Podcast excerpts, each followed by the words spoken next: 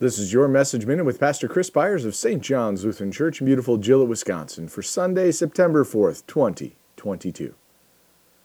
Blessed is the man who walks not in the counsel of the wicked, nor stands in the way of sinners, nor sits in the seat of scoffers, but his delight is in the law of the Lord, and on his law he meditates day and night. Psalm 1, verses 1 and 2. Where are your roots planted?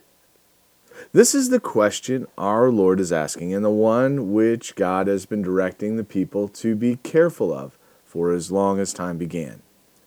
It begins with the question of the serpent on the tree Did God really say? and continues for us still today. The guidance the psalmist gives is clear, yet it isn't easy for us.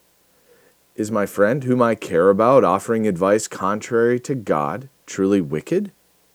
Am I surrounded by sinners and scoffers that do not desire to be guided by the faith I hold dear? These questions can cause us to question and move away from God, or isolate ourselves and sit alone.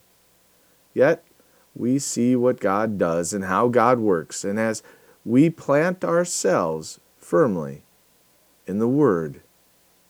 Those questions fall away as we drink from its life and are open to His desires. Those we thought were friends might begin to distance themselves, but God will bring in people who build us up. Those that speak things that are not with God become less influential, influential in our thinking, and the words we say change. God does not desire us to close ourselves off, but to be not of the world while we remain in the world, because we are defined not by the world, but by God. Let us pray.